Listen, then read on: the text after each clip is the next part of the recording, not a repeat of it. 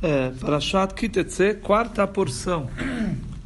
Não abominarás o Edomita, porque é teu irmão, nem abominarás o egípcio, porque peregrino foste em sua terra.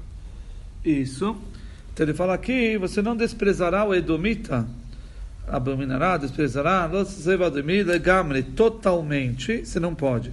Mesmo que era apropriado para você desprezar ele, porque ele saiu com a espada em sua direção. Quando o povo judeu pediu para passar pela terra dele, os edomitas vieram com espada como ameaçando guerra. Mesmo assim, a Torá fala que você não, você não deve abominar ele totalmente. Vamos, dizer, vamos ver no próximo versículo o que, que isso significa. E também o egípcio, não desprezará os egípcios, não abominará os egípcios, totalmente, por completo. É, mesmo que eles jogaram seus é, filhos é, machos no rio, a ordem do faraó era jogar toda criança que nascesse menino no rio, mas você mesmo assim você não deve abominar ele 100%, desprezar ele 100%, qual o motivo? Matar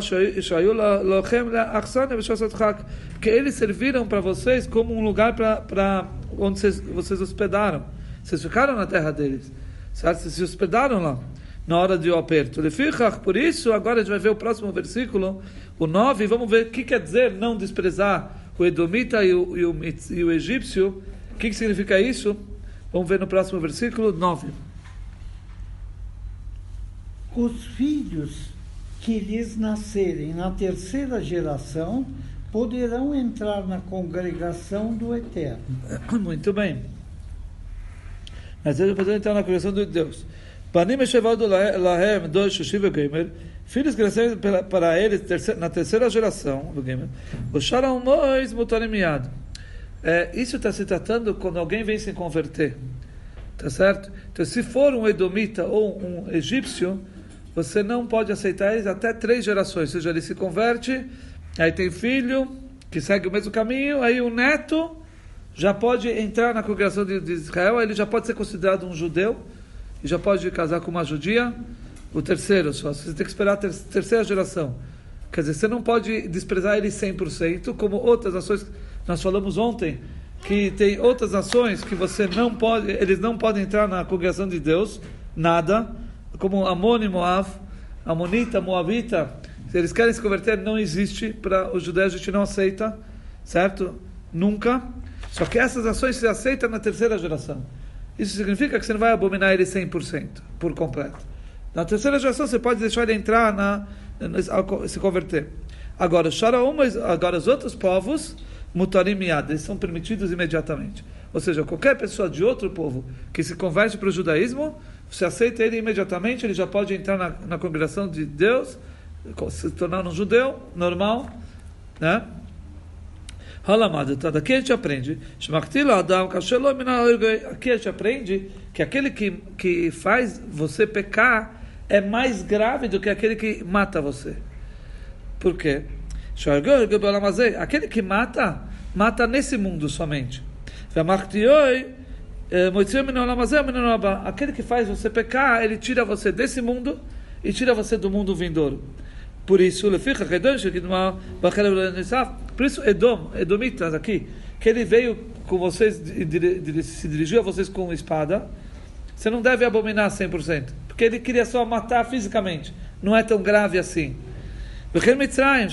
Assim também os egípcios que te afogaram, né? Também é, eles mataram você fisicamente. Agora, os outros que fizeram o povo judeu pecar, os edomitas, moavitas que contrataram aquelas mulheres para fazerem o povo judeu pecar no, no, na imoralidade e também no, na idolatria, eles são abomináveis total. Eles não podem nunca entrar na congregação de Deus. Enquanto que aqueles que no passado mataram a gente, certo? Não é, então, quer dizer, você tem que abominar um pouco, não muito. Entenderam? Daqui a gente vê que quem mata fisicamente é menos grave do que quem faz outro pecado. 10.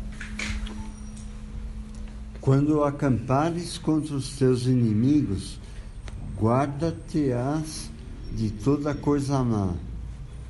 É, aqui ele traduz quando você sair como um agrupamento contra seu inimigo, será cuidadoso em evitar qualquer, qualquer mal. Bom, quando você sair, etc., você será cuidadoso.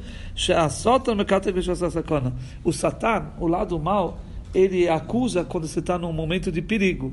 E quando você está para sair contra o seu inimigo, é um momento de perigo. Então é, é um momento propício para ele acusar. Então você tem que se cuidar de qualquer coisa mal. Vamos ver 11. Se houver entre vós um homem que não estiver puro por causa de derramamento de sêmen de noite ou de dia, sairá para fora do acampamento. Não entrará em nenhum acampamento. Isso, missão noturna, ele deverá sair do acampamento, não deverá entrar no acampamento. Então vamos ver o que quer dizer isso. 11, eh, vamos ver, acho que me querei lá, uma emissão noturna, quando se a pessoa teve é, dormindo, ela, ela teve eh, eh, uma emissão de sêmen, certo? Então isso é chamado uma emissão noturna, fala Urashi de Berakosub Beheve. O Passuco está falando no, no, geral. Óbvio que qualquer emissão de sêmen, qualquer hora, não só noturna, torna a pessoa impura. Mas o normal, quando você tem isso, é de noite. Por isso o versículo diz de noite, noturna. Mas a qualquer uma emissão de sêmen, você se torna impuro. E você tem que você tem que sair do acampamento. Vamos ver o que quer dizer isso. Esse é um mandamento positivo. Tem que sair do acampamento. Não deverá entrar no acampamento. Esse é um mandamento proibitivo. Então, Aqui, é, a pessoa tem dois mandamentos no mesmo assunto. Ou seja, quando a pessoa está impuro do sêmen, noturno ou diurno, o que for, ela tem que sair do acampamento, é uma mitzvah positiva. Ela não deve entrar no acampamento, é uma mitzvah proibitiva. Se ela se cuida disso, ela está cumprindo duas mitzvah, dois mandamentos. Certo? E o que quer dizer sair do acampamento? A gente sabe que o povo judeu estava assentado, acampado no deserto, havia três acampamentos. Havia o acampamento de todo o povo, todas as tribos que estavam em volta, certo? Era, era a volta. Depois, eh, mais, mais dentro, havia o acampamento dos levitas, os levitas, onde ficavam as famílias de Levi, e mais dentro ficava o, o templo, o tabernáculo. Então, o tabernáculo é um, é um, acampamento, os levitas é o segundo acampamento e Israel, todas as tribos é o terceiro acampamento. Então, ele, uma pessoa que tem essa impureza, ela tem que sair dos dois primeiros acampamentos, ou seja, não pode entrar nem no acampamento dos levitas e nem no acampamento da Shekhinah, da, do tabernáculo. Ela não pode entrar porque ela está impura, mas ela pode estar junto com todos os outros os judeus. O terceiro acampamento ela pode, ela precisa sair do terceiro acampamento. Então, uh, vamos ver 12. Porém, quando a tarde começar a declinar, banhar-se-á em água e depois do pôr do sol entrará no acampamento. Certo? Ele vai emergir nas águas e quando o pôr do sol, o sol se pôr, ele poderá voltar ao acampamento. Vamos ver, Rashi, será próximo do anoitecer. Ele vai fazer a mikve, mikve quer dizer mergulhar no, emergir numa mikve, certo? Próximo ao pôr do sol. Porque ele não fica puro se, antes do sol se pôr, antes de passar o dia. Essa é uma lei que ele só fica puro, ou seja, depende de duas coisas. Primeiro, mergulhar, emergir na mikve, mas ainda ele não está puro 100%, até que o sol se põe, o dia passe, aí ele fica puro. Aí, depois que ele está puro, ele volta, pode entrar de novo no acampamento no acampamento dos levitas, no acampamento da, do, do tabernáculo. Vamos ver o 13. E um lugar terás para ti fora do acampamento, e ali sairás fora. Isso. Vamos ver o que quer dizer isso. Como o Targum fala, Vatar, um lugar, como Ish Aliadoi. Você tem que ter um lugar fora do acampamento. Aqui a gente sabe que a nuvem ela, ela envolvia o povo judeu e acompanhava o povo judeu em todas as suas jornadas. Era uma nuvem protetora, como que envolvia todo o acampamento de Israel e eles, onde eles andavam, eles estavam dentro dessa nuvem. Isso era uma proteção. Então, quando aqui no caso ele tem que sair, ele tem que ter um lugar fora do acampamento, é fora da nuvem, ou seja, fora do certo. Para quê? Vamos ver já já. Uh, 14. E uma estaca, pá, terás para ti entre os objetos de teu uso, e quando te abaixares lá fora, com ela acabarás, e ao voltares cobrirás o que defecaste. Uh, certo?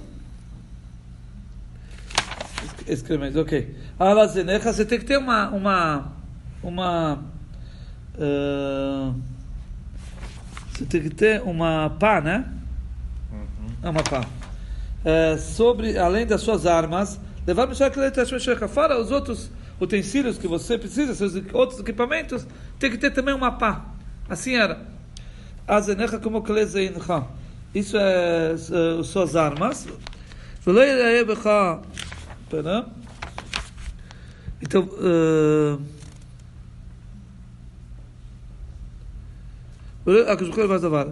é,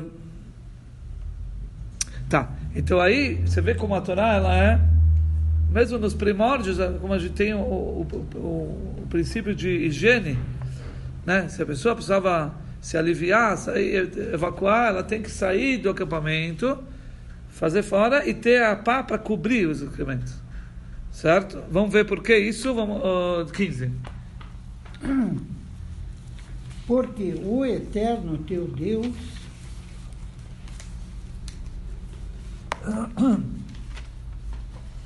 anda no meio do teu acampamento para te salvar e para entregar a ti os teus inimigos diante de ti, pelo que o teu acampamento será santo, para que ele não veja em ti coisa indecente e se aparte de ti.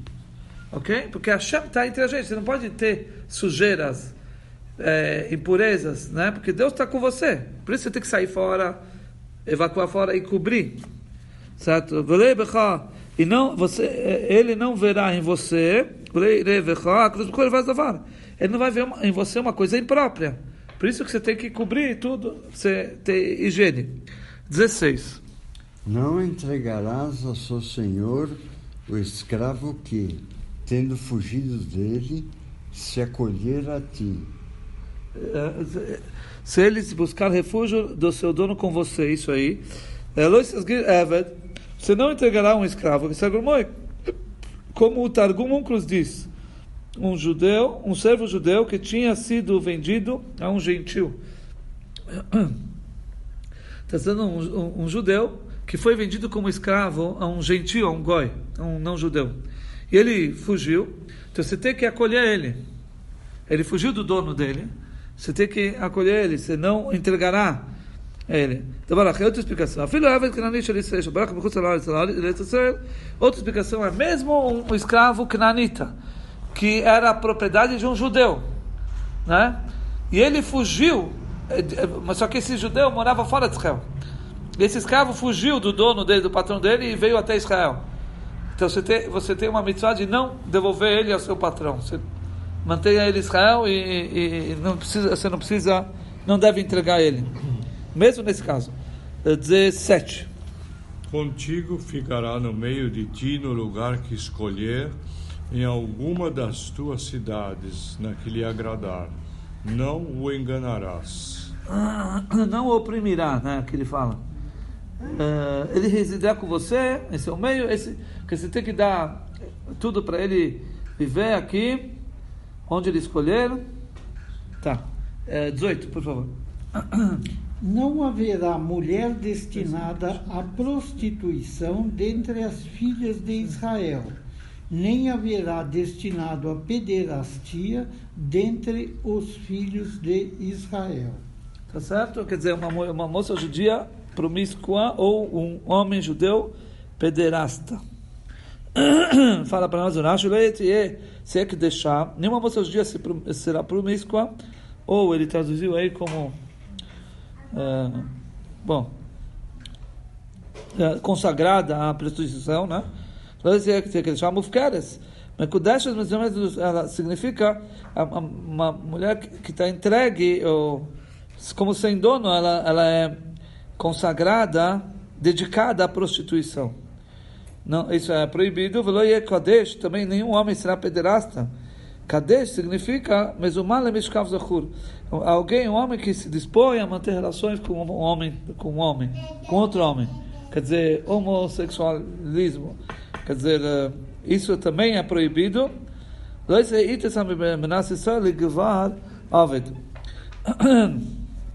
O únculo já traduz que uma mulher dos filhos de Israel não pode ser uh, uh, ficar com um, um escravo, certo?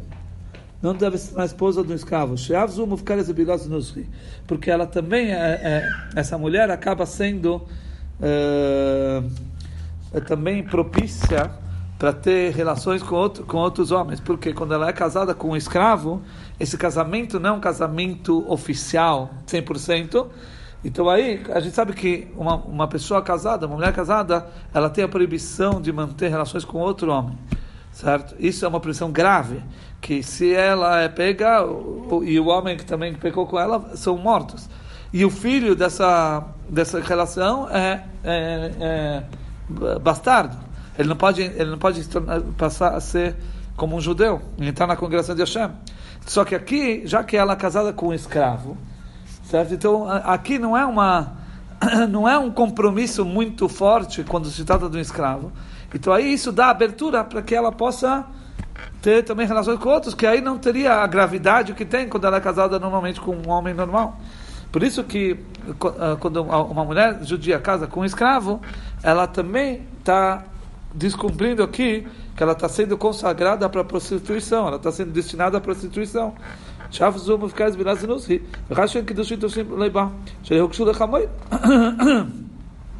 Porque uh, deve, uh, uh, isso ocorre porque os escravos têm uma comparação ao jumento. Está escrito quando Abraão foi levar seu filho ao sacrifício, está escrito, escrito Abraão fala: fiquem aqui com o jumento.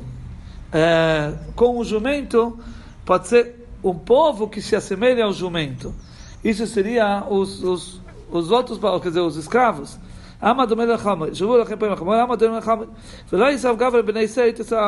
E também, aqui também é uma proibição que um, que um judeu não pode se casar com uma mulher serva, knania, knaneta. Porque porque ele também se torna é, destinado à imoralidade, à prostituição através dessa mulher knanita, dessa serva.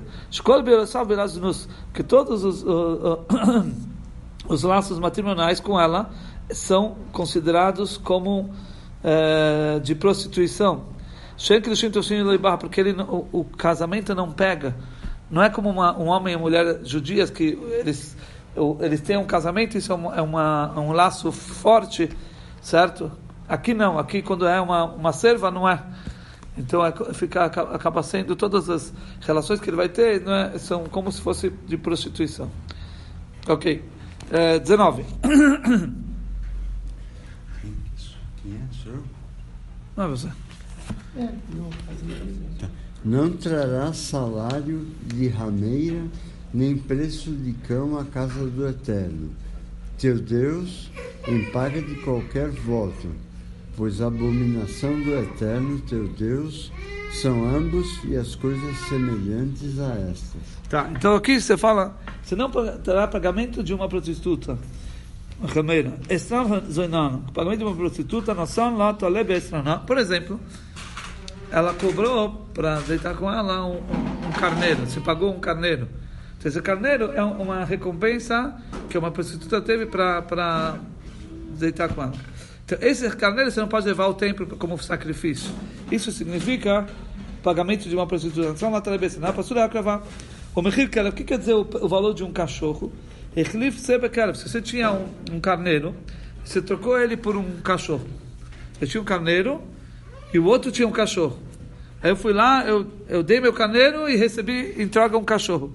Então esse carneiro foi trocado por um cachorro. Então esse carneiro está inválido para oferecer no templo, né? Como como uma oferenda, tá certo? Porque ele é resultado de uma de um eu recebi ele como um pagamento do, do meu cachorro. Então isso também é proibido se oferecer esse carneiro no templo. Uh, uh, porque também ambos né? Isso vem incluir também tudo que é, se você transformou, aquilo não é mais aquela mesma coisa que era no começo. Por exemplo, que por exemplo, era é, quando você recebeu o valor, por exemplo, de um trigo, tipo a, a mulher prostituta, ela ela cobrou trigos, ela recebeu trigo. Então esse trigo, mesmo que você transformar ele em farinha, moer tudo, ele continua com a proibição dele. Ele não pode ser é, oferecido no templo, porque ele é a recompensa de uma rameira, prostituta. Certo? Mesmo que você mudou, antes quando ela recebeu era trigo, grão, e agora você fez disso uma farinha, continua recaindo o, o, a proibição. Quer dizer, mesmo que você modificou. 20. Não pagarás a teu irmão juro de dinheiro, nem juro de comida, nem juro de coisa alguma que se dá como juro. Isso. Você não emprestará com juros. Aqui é uma advertência não ao que, ao que empresta a juros, e sim ao que toma emprestado. Ou seja, a Torá ela, ela, ela, ela é, condena é, tanto a pessoa que dá emprestado como a pessoa que tomou emprestado com juros. Aqui no caso específico, a Torá está uh, advertindo uma pessoa de não pegar nenhum empréstimo a juros. Não pagar juros. Em outras palavras, que ele não pode pagar juros para o que emprestou para ele. Depois vem, a Torá vai falar também uma advertência àquele que dá emprestado também. Eh, como está escrito, o seu dinheiro não darás com usura, com juros. Certo? Isso aí, mais para frente, vai, vai mostrar que é, a, a, proibição da pessoa que dá empréstimo a juros. E aqui está falando da pessoa que toma emprestado a juros. Os dois estão incorrendo numa proibição. 21. Ao estrangeiro poderás pagar juro, e a teu irmão não pagarás, para que o eterno teu Deus te abençoe em tudo que possuir a tua mão na terra a qual estás indo para herdá-la. Sim, vamos ver lá no Rizashir. A um gentil você emprestará juros, mas não seu irmão. Aqui é, você não pode emprestar a seu irmão, quer dizer, você pode emprestar juros a um estrangeiro, mas aqui você subentende que você não pode emprestar juros ao seu irmão. Tá certo? Porque aqui é uma mitzvah proibitiva que você aprende de uma mitzvah positiva. A mitzvah positiva é você emprestará ao estrangeiro a juros. Mas você subentende que a seu irmão você não pode. Quer dizer, a seu estrangeiro, mas não a seu irmão. Isso é subentendido. Então aqui a, acaba tendo uh, a proibição de você emprestar juros a seu irmão. Você aprende de, um, de, uma, uh, um, de um, uma lógica, um estudo de lógica do que está escrito que você não emprestará juros ao você emprestará juros aos estrangeiros você subentende que é o seu irmão não. Isso é uma proibição que vem de uma, de uma declaração afirmativa da Torá que é o estrangeiro emprestará juros. Então isso é considerado uma mitzvah positiva. Então quando você empresta juros a seu irmão você está incorrendo a duas proibições. Há uma mitzvah positiva e uma mitzvah proibitiva. Certo? Porque você está emprestando a juros, a Torá fala claramente não empreste a juros a seu irmão. E também aqui a gente aprende do, do estrangeiro emprestar juros, você subentende que é o seu irmão não. Isso é como se fosse uma missão positiva. Então você transgride duas. Uma, quando você empresta juros ao, ao irmão, você transgride uma missão positiva e ao mesmo tempo uma missão proibitiva. Coisa, uma, uma coisa tão antiga isso, né? Que perdura até hoje. Como assim? Juros. Lógico, lógico que, mas a gente não pode. Ah, essa mitzvah é para sempre. Você não pode cobrar juros de um irmão. Tá certo? Quer dizer, é uma mitzvah divina. Okay, esses assuntos de juros era já antigo? Coisa bem antiga, então, né? Ah, tá vendo? Mas todas as histórias daqui, né, elas existem atualmente, né? Lógico. Não é só uh, essa dos juros, é todas as outras que nós ouvimos. Sim, sim, sim. לעבור עליו שני, להבין ועשה.